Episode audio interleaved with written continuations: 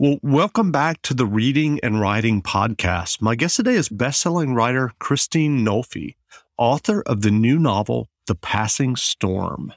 Sure. Well, if someone hasn't yet heard about your latest novel, The Passing Storm, how would you describe the novel? The Passing Storm takes place in a small Ohio town, uh, and it's uh, based on a weather event, a blizzard from the 1970s. And I wanted to take that event and follow several families in the town over decades and how it uh, the weather event impacted the families. And I'm curious, was this weather event, this blizzard, was this something that you knew about already, or did you learn about it and want to do research?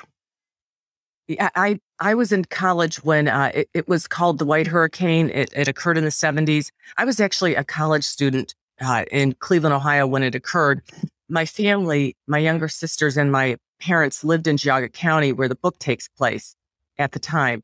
So so I knew all about the blizzard even though it didn't impact me directly. Sure. Do you remember the original idea or impetus that led you to write The Passing Storm? Well, Jeff, there were two things going on. Uh, I, I was getting ready to pitch a new idea to Lake Union uh, in January of 2020, and it was clear to me that we were going into a pandemic, even though, you know, my husband was like, you're crazy. You don't have any way of knowing that. I was pretty confident we were. So I, I wanted to uh, come up with a story that would find a way to have a metaphor for what we were about to go through. And then I immediately remembered uh, the white hurricane from the 70s and thought, as globally, we're about to be buried by something and we can come out of it. So, so I used that initial idea to shape uh, the story. And, actually, I was uh, going over the final uh, plot points with my editor when they were evacuating the offices in Amazon in uh, March. Wow. So, so what was your initial writing journey that led you to writing and getting your first novel published?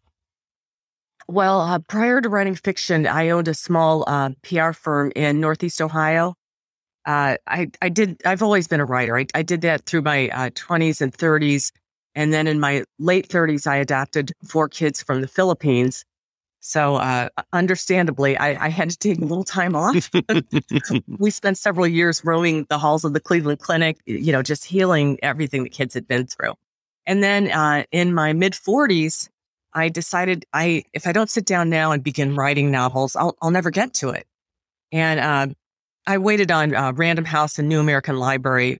They looked at two of my earliest books, loved them both, couldn't figure out where my books would fit.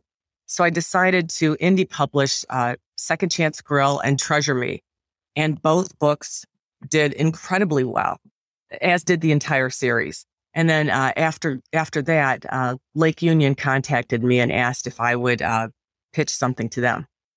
And so, can you talk a little bit about your your indie publishing career? Because I think that you know, even now, it's still you know, some people are kind of surprised by the success that writers can have by kind of taking charge and publishing their own novels electronically. Were were you surprised when you published those novels? And and obviously, you know, they took off and people were reading them.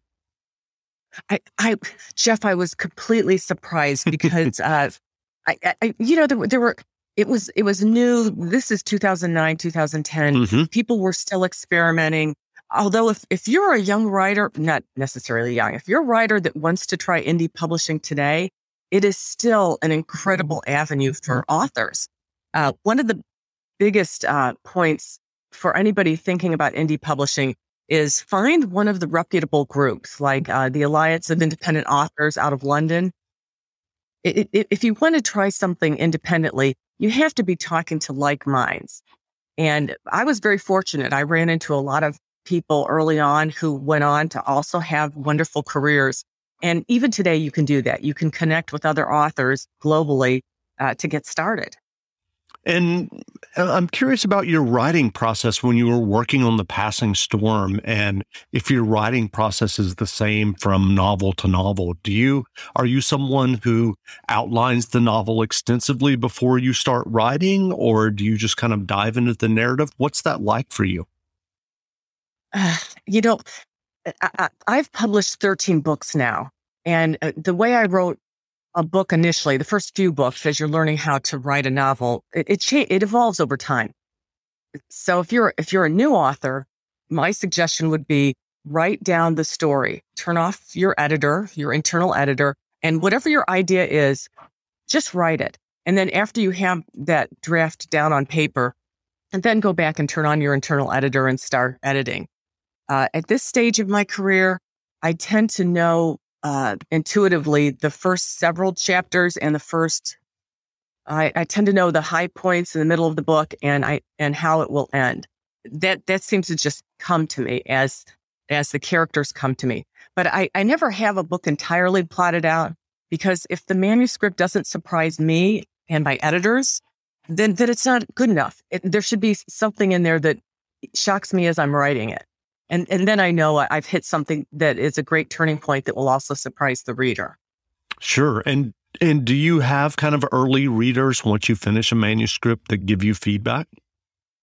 As humans, we're naturally driven by the search for better. But when it comes to hiring, the best way to search for a candidate isn't to search at all. Don't search, match with Indeed. When I was looking to hire someone, it was so slow and overwhelming. I wish I had used Indeed. If you need to hire, you need Indeed. Indeed is your matching and hiring platform with over 350 million global monthly visitors, according to Indeed data, and a matching engine that helps you find quality candidates fast. Ditch the busy work. Use Indeed for scheduling, screening, and messaging so you can connect with candidates faster. And Indeed doesn't just help you hire faster. 93% of employers agree Indeed delivers the highest quality matches compared to other job sites, according to a recent Indeed survey. And listeners of this show will get a $75 sponsored job credit to get your jobs more visibility at Indeed.com slash podcast. That's Indeed.com slash podcast. Terms and conditions apply.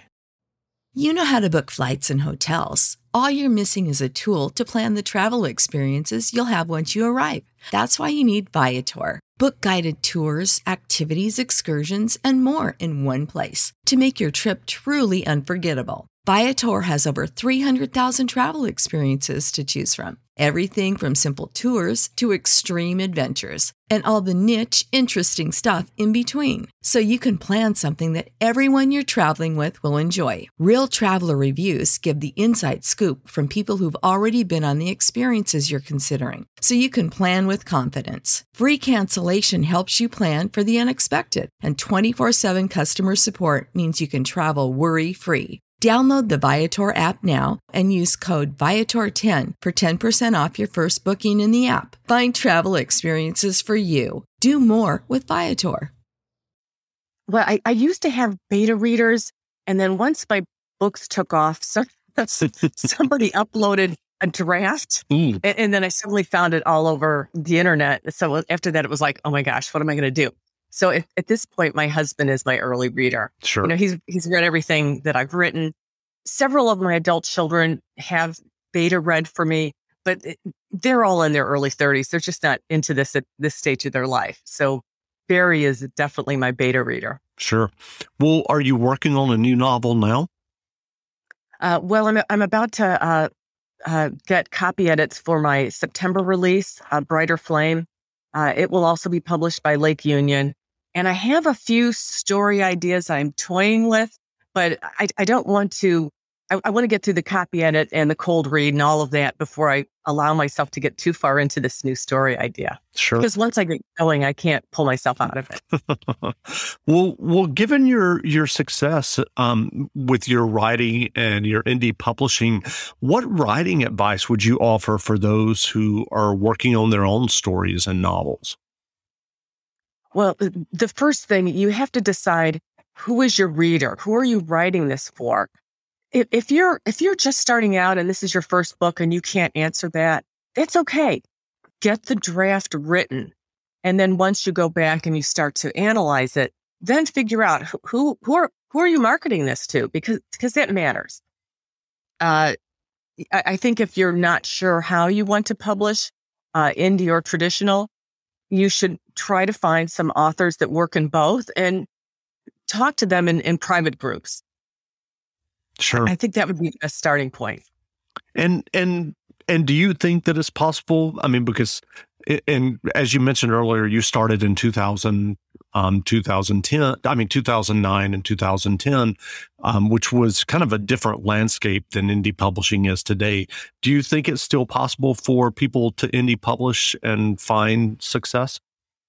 Absolutely. No question about it. But you can't, you can't go solo. You, you need to, you need to tap into the brain trust of other artists. And, uh, you do that by researching the best writer groups.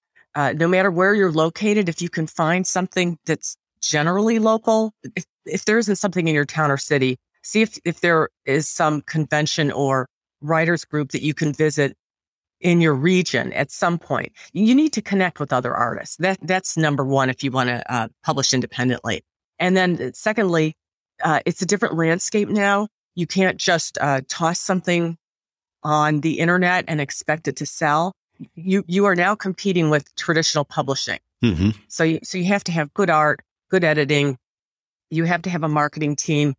Uh, all of these things can be done affordably, but again, you have to tap into the brain trust of other artists to find the affordable ways to do that. Sure. And what has been your experience with Lake Union, which is your publisher? And if someone is listening, isn't aware, Lake Lake Union is um, uh, publishing. Uh, I guess I wouldn't say publishing house, but a publisher that's that's um, associated with Amazon that works with um, some indie indie authors. And what's been your experience with Lake Union? Uh, the, the, Lake Union is the book club imprint of Amazon Publishing. They Thank have you. different imprints. you know, one is that's okay. One is suspense, another is uh, international books. Lake Union is the books that they believe uh, book clubs will want to discuss. Um, my experience is I love working with them. I have a great editor, great developmental editor. I've, I've been working with the same team now on, I'm about to publish my sixth book with them and, and you know, depending on who you publish with, different people have different experiences. I, I think I was very fortunate in that I was assigned to an editor that we really connected. And, and that matters in publishing. Yeah, that's great. Well, what novels have you read recently that you enjoyed? I, am finishing up The Maid by Anita Pross. I, I think it's delightful. Um, one of my favorite books is uh, The Weight of Ink by Rachel Kadish. I, I believe it came out three years ago. But but I don't I don't read fiction alone. At, at the moment, I'm also reading uh, Bill Bryson's A Short History of Nearly Everything, mm-hmm. and I'm I'm about to begin reading Deep Work by Cal Newport. So I, I think it's important as writers that uh, you need to read your genre. If you're writing in a genre, you you need to understand what sells, what doesn't. But you also need to be reading uh, a vast array of books to get a sense of different ways to tell a story, whether it's fiction or nonfiction. That's great. Well, where can people find you online if they want to learn more about you and your novels? Uh, uh at my website, christinenolfi.com. Uh, I actually, on my blog, have a lot of t- tips for writers also. And uh, my Twitter feed, I tend to send a lot of uh, writer advice out on my Twitter.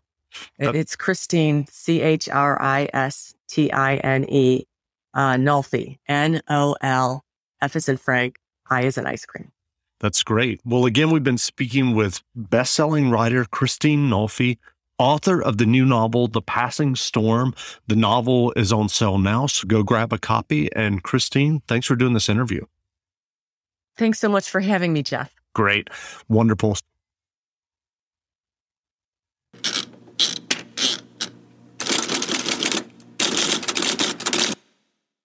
Sick of being upsold at gyms?